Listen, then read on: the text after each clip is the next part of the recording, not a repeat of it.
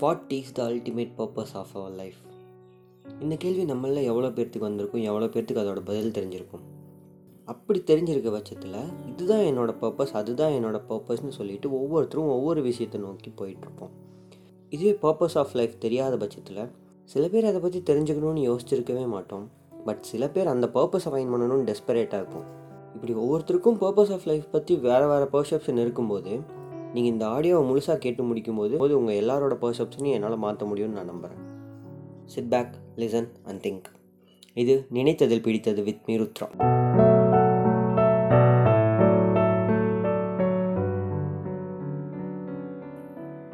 இப்படி எல்லாத்துக்குமே purpose of லைஃப்பை பற்றி வேறு வேறு பர்செப்ஷன் இருக்கும்போது நம்ம எல்லாருமே முக்கியமாக நம்மளோட பர்பஸ் ஆஃப் லைஃப்பை புரிஞ்சுக்கிறதுக்கு முன்னாடி what is purpose of life அப்படின்றத புரிஞ்சுக்கணும். அதாவது பர்பஸ் ஆஃப் லைஃப் அப்படின்னா என்னென்னு புரிஞ்சுக்கணும். எதுக்காக நான் இந்த உலகத்தில் இந்த லைஃப் வாழ்ந்துட்டுருக்கேன், இதுக்கான பதில் தான் நம்மளோட பர்பஸ் ஆஃப் லைஃப். ஸோ எதுக்காக இந்த உலகத்தில் இந்த வாழ்க்கையை இந்த இடத்துல வாழ்ந்துட்டுருக்கோன்னு நம்மளோட லைஃப்பை நம்மளே ரியலைஸ் பண்ணிக்கிற விஷயந்தான் பர்பஸ் ஆஃப் லைஃப். இப்போ ஒரு தேன் பூச்சியோட பர்பஸ் என்னவாக இருக்க முடியும்னா, ஒரு செடியில் இருக்க ஒரு பூ மேலே உட்காந்து தேன் குடிக்கும்போது அதுக்கே தெரியாமல் அதோட காலில் ஒட்டிட்டு வர மகரந்த தோள்களை இன்னொரு செடியில் இருக்க வேற பூ மேலே உட்காந்து தேன் குடிக்கும்போது அதோட காலில் ஒட்டிட்டு வந்த மகரந்த தோல்னால மகரந்த சேர்க்கை நடக்க காரணமாக இருக்குது. இந்த மகரந்த சேர்க்கையினால தான் ஒரு பூ காயாக மாற காரணமாக இருக்குது. இதுதான் தேனியோட பர்பஸ். ஏன்னா இதெல்லாம் ஒரு பர்பஸான்னு நினச்சோன்னா, இப்போ ஒரு தேனினால தான் ஒரு பூ காயாக மாறுது, அந்த காயில் இருக்க விதை தான் இன்னொரு மரம் வளர்றக்கே காரணமாக இருக்குது. இப்போ இந்த உலகத்தில் தேனியோட பர்பஸ் எவ்வளோ முக்கியம்னு நம்மளுக்கு புரிஞ்சிருக்கும். இது வெளியிருந்து பார்க்கும்போது அந்த தேனி தன்னோட வாழ்வாதாரத்துக்காக பூக்கள் மேலே உட்காந்து தேன் குடிக்கிற மாதிரி தான் இருக்கும். ஆனால் அது தனக்கு தெரிஞ்சோ தெரியாமலோ நம்மளோட நேச்சரோட வெல்பீயிங்காக அது செய்கிற மிகப்பெரிய உதவியாக தான் நான் அதை பார்க்குறேன். இதே மாதிரி தான் எல்லா உயிரினங்களுமே வெளியிலிருந்து பார்க்குறப்ப தங்களோட வாழ்வாதாரத்துக்காக செய்கிற மாதிரி இருக்க பல விஷயங்களுமே எப்பயுமே இயற்கையோட ஒன்றி தான் இருக்கும். உதாரணத்துக்கு ஒரு பறவை ஒரு பழத்தை சாப்பிட்றதுன்றது அதோட வாழ்வாதாரத்துக்காக நடக்கக்கூடிய செயலாக இருக்கலாம். ஆனால் அந்த பறவை அந்த பழத்தை சாப்பிட்டு போடுற எச்சத்தில் இருக்க விதை தான் ஒரு பெரிய ஆலமரமே முளைக்க காரணமாக இருக்குது. இப்படி தான் ஒரு ஒரு உயிரினமே அதோட ஃபுட் செயின்னால், அதாவது உணவு சங்கிலினால், தெரிஞ்சோ தெரியாமலே இந்த உலகத்தோட நன்மைக்காக செயல்பட்டுட்டு இருக்குது. இப்போ கண்ணுக்கே தெரியாத மண்ணில் வாழ்கிற ஒரு சின்ன பாக்டீரியா தான் நிலத்தில் இருக்க அதிகமான கழிவுகளை தன்னோட வாழ்வாதாரத்துக்காக சாப்பிட்டு அதை மக்கி போக வைக்குது.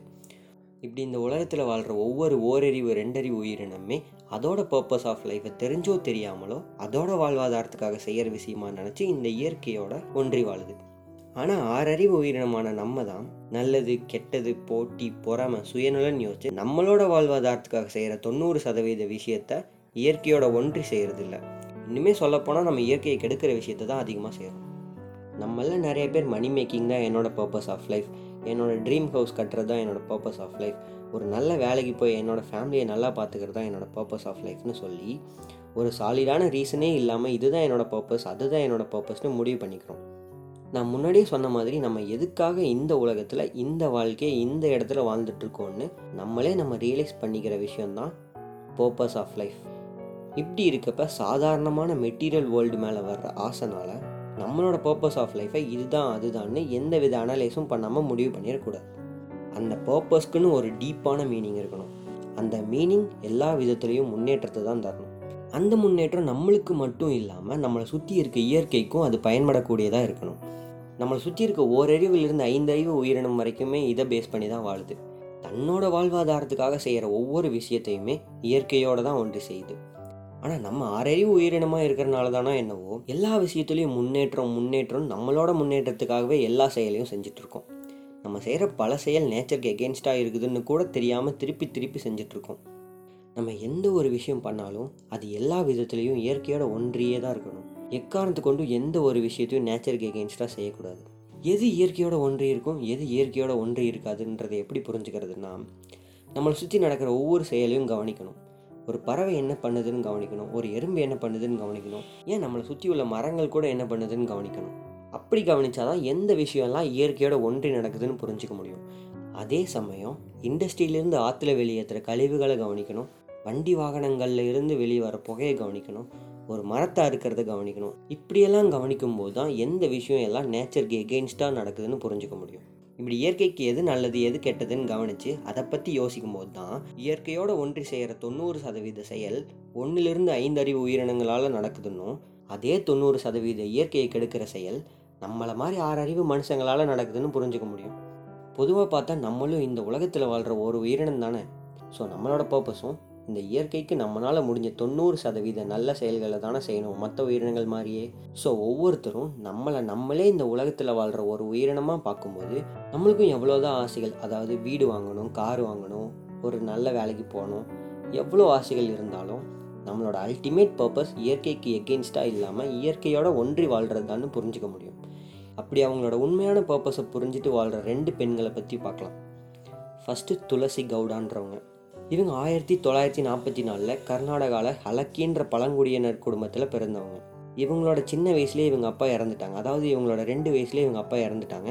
ஸோ வறுமையினால் படிக்க முடியாமல் வேலை செய்யணுன்ற கட்டாயத்தில் பக்கத்தில் இருக்க நர்சரியில் தினக்கூலியாக போனாங்க. இவங்களோட பன்னிரெண்டு வயசுல இவங்களுக்கு கல்யாணம் நடந்துச்சு. அதுக்கப்புறமும் தொடர்ந்து வேலைக்கு போகிறாங்க. அந்த நர்சரியில் இவங்களோட முக்கியமான ரெஸ்பான்சிபிலிட்டி என்னென்னா, நர்சரியில் இருந்து கர்நாடகா ஃபாரஸ்ட்ரி டிபார்ட்மெண்ட்டுக்கு கொண்டு போகிற விதைகளை எல்லாம் பார்த்துக்கிறது. என்னதான் இவங்களால ஃபார்மல் எஜுகேஷன் அஃபோர்ட் பண்ண முடியலனாலும் ஆர்வத்தினாலையும் எக்ஸ்பீரியன்ஸ்னாலையும் மரங்கள், விதைகள் இதெல்லாம் பற்றி நிறைய தெரிஞ்சுக்கிறாங்க. முப்பத்தஞ்சு வருஷமாக இப்படி டெய்லி வேஜ் ஒர்க்கராகவே பக்கத்தில் இருக்க நர்சரியில் வேலை செய்கிறாங்க. அப்புறம் இவங்களோட இந்த ஃபீல்டில் இருக்க நாலேஜ் அண்ட் ஒர்க்கை பார்த்து இவங்களோட ஒர்க்கை வந்து ஃபாரஸ்ட்ரி டிபார்ட்மெண்ட் வந்து பெர்மனெண்ட் ஆக்குறாங்க. அந்த பெர்மனெண்ட் பொசிஷனில் வந்துட்டு பதினஞ்சு வருஷம் ஒர்க் பண்ணுறாங்க. ஃபைனலாக எழுபது வயசில் அவங்க ரிட்டையர் ஆகுறாங்க. இப்போ அவங்களுக்கு வயசு எழுபத்தெட்டு. அவங்க வேலையில் இருக்கும்போதும் சரி இப்போயும் சரி அவங்க நேச்சருக்காக நிறையா விஷயம் செஞ்சிட்ருக்காங்க. அவங்களோட ட்ரெடிஷ்னல் நாலேஜ், அதாவது அவங்களோட அந்த பழங்குடியினர்லேருந்து தொடர்ந்து வர நாலேஜை வச்சு இந்த நிலத்தை பற்றியும் அதில் வைக்கக்கூடிய மரங்களை பற்றியும் புரிஞ்சுட்டு ஃபாரஸ்ட் டிபார்ட்மெண்ட் கூட சேர்ந்துட்டு மரம் நடுறாங்க. இவங்க மட்டுமே இப்போ வரைக்கும் தனியாக ஒரு லட்சம் மரங்களுக்கு மேலே நட்டுருக்காங்க. இவங்களை மற்ற என்விரான்மெண்டலிஸ்ட்லாம் எப்படி கூப்பிடுவாங்கன்னா, என்சைக்ளோபீடியா ஆஃப் ஃபாரஸ்ட்னு கூப்பிடுவாங்களாம். அதுவே இவங்களோட பழங்குடியினர் மக்கள்னால இவங்க வந்து ட்ரீ காடஸ்னு அழைக்கப்படுறாங்க, அதாவது மரங்களின் கடவுள்னு கூப்பிடுவாங்களாம். துளசி கவுடாவுக்கு வந்துட்டு அவங்களோட இவ்வளோ நாள், அதாவது எழுபது வருஷம் எக்ஸ்பீரியன்ஸில் நிறைய கற்றுருக்காங்க. பட் அவங்களுக்கு என்ன ஒரு பேரியராக இருந்திருக்குன்னா, கம்யூனிகேட் பண்ணுறதான் ஒரு மிகப்பெரிய பேரியராக இருந்திருக்கு. அவங்களுக்கு அவ்வளோவா பேச்சு திறமையெல்லாம் இல்லை. அவங்களுக்கு அவங்களோட நாலேஜை மற்றவங்க கிட்ட ஷேர் பண்ணுறதுக்கு கூட அவங்களுக்கு தெரியலன்னு சொல்கிறாங்க. ஆனால் அவங்களோட முக்கியமான ஸ்பெஷாலிட்டி என்னன்னு சொல்கிறாங்கன்னா, அவங்க எந்த ஒரு ஸ்பீசிஸ்க்கான மதர் ட்ரீயையும் எவ்வளோ பெரிய காடாக இருந்தாலும் ஈஸியாக ஐடென்டிஃபை பண்ணிடுவாங்களாம். அவங்களுக்கு மதர் ட்ரீயோட சிக்னிஃபிகன்ஸ் என்னன்னு தெரிஞ்சிருக்கு. அவங்க எப்பயுமே சொல்கிற விஷயம் என்னென்னா, எந்த ஒரு ஸ்பீசிஸ்க்கான மதர் ட்ரீயையும் நம்ம பாதுகாக்கணுன்றதான் அவங்க சொல்லுவாங்களாம். அவங்க என்ன தான் கர்நாடகா ஃபாரஸ்ட்ரி டிபார்ட்மெண்ட்லேருந்து ரிட்டையர் ஆயிருந்தாலும் இப்போ வரைக்குமே அவங்களோட கிராமத்தில் இருக்க ஒவ்வொரு சின்ன குழந்தைகளுக்கும் ஃபாரஸ்ட்டோட இம்பார்ட்டன்ஸ் பற்றி என்னென்னு ப்ராக்டிக்கலாக சொல்லி தந்துட்டுருக்காங்களாம். ஃபைனலாக இவங்களோட ஒர்க்கை ரெகக்னைஸ் பண்ணுற விதமாக டூ தௌசண்ட் டுவெண்ட்டியில் பத்மஸ்ரீ அவார்டு இந்தியன் கவர்மெண்ட் கொடுத்துருக்காங்க. ஏன் இந்த மதர் ட்ரீஸை துளசி கவுடா இவ்வளோ இம்பார்ட்டண்ட்டாக நினைக்கணும், மதர் ட்ரீஸ்னால் என்ன, மதர் ட்ரீஸோட சிக்னிஃபிகன்ஸ்லாம் என்ன இப்படின்றத நெக்ஸ்ட் எபிசோடில் பார்க்கலாம். இந்த எபிசோடில் இது வரைக்கும் பார்த்தது என்னென்னா, கிரவுண்ட் லெவலில் இருந்து பார்த்து நம்மளும் இந்த உலகத்தில் வாழ்கிற ஒரு உயிரினம்தான்னு யோசிக்கும் போது தான் இயற்கையோடு எப்பயுமே ஒன்றி வாழணும்னு புரிஞ்சு இதுதான் நம்மளோட அல்டிமேட் பர்பஸ்ன்னு தெரிஞ்சுப்போம். இப்படி வாழ்ந்த ஒருத்தவங்களை பற்றி இப்போ பார்த்தோம், இன்னொருத்தவங்களை பற்றி நெக்ஸ்ட் எபிசோடில் பார்க்கலாம். நான் முன்னாடியே சொன்ன மாதிரி எந்த ஒரு விஷயத்தையுமே நம்மளோட பர்பஸாக எடுத்துக்கிறதுக்கு ஒரு ஆழமான ரீசன் வேணும். ஸோ நம்ம ஏன் ஒரு விஷயத்தை பண்ணும்போது இயற்கையோடு ஒன்றி பண்ணணும், அந்த ஆழமான ரீசனை அடுத்த எபிசோடில் பார்க்கலாம். நெக்ஸ்ட் எபிசோட் ரொம்பவே இன்ஃபர்மேட்டிவாக இருக்க போகுது. ஏன் நம்ம இயற்கையோட ஒன்றி வாழணுன்றதுக்கான ரீசன் சொல்கிற மாதிரி இருக்கும். முக்கியமாக ஒருத்தவங்களோட லைஃப்பை பற்றி சொல்ல போகிறேன், மதர் ட்ரீ பற்றியும் சொல்ல போகிறேன். Stay connected. நினைத்ததில் பிடித்தது வித் மீருத்ரா.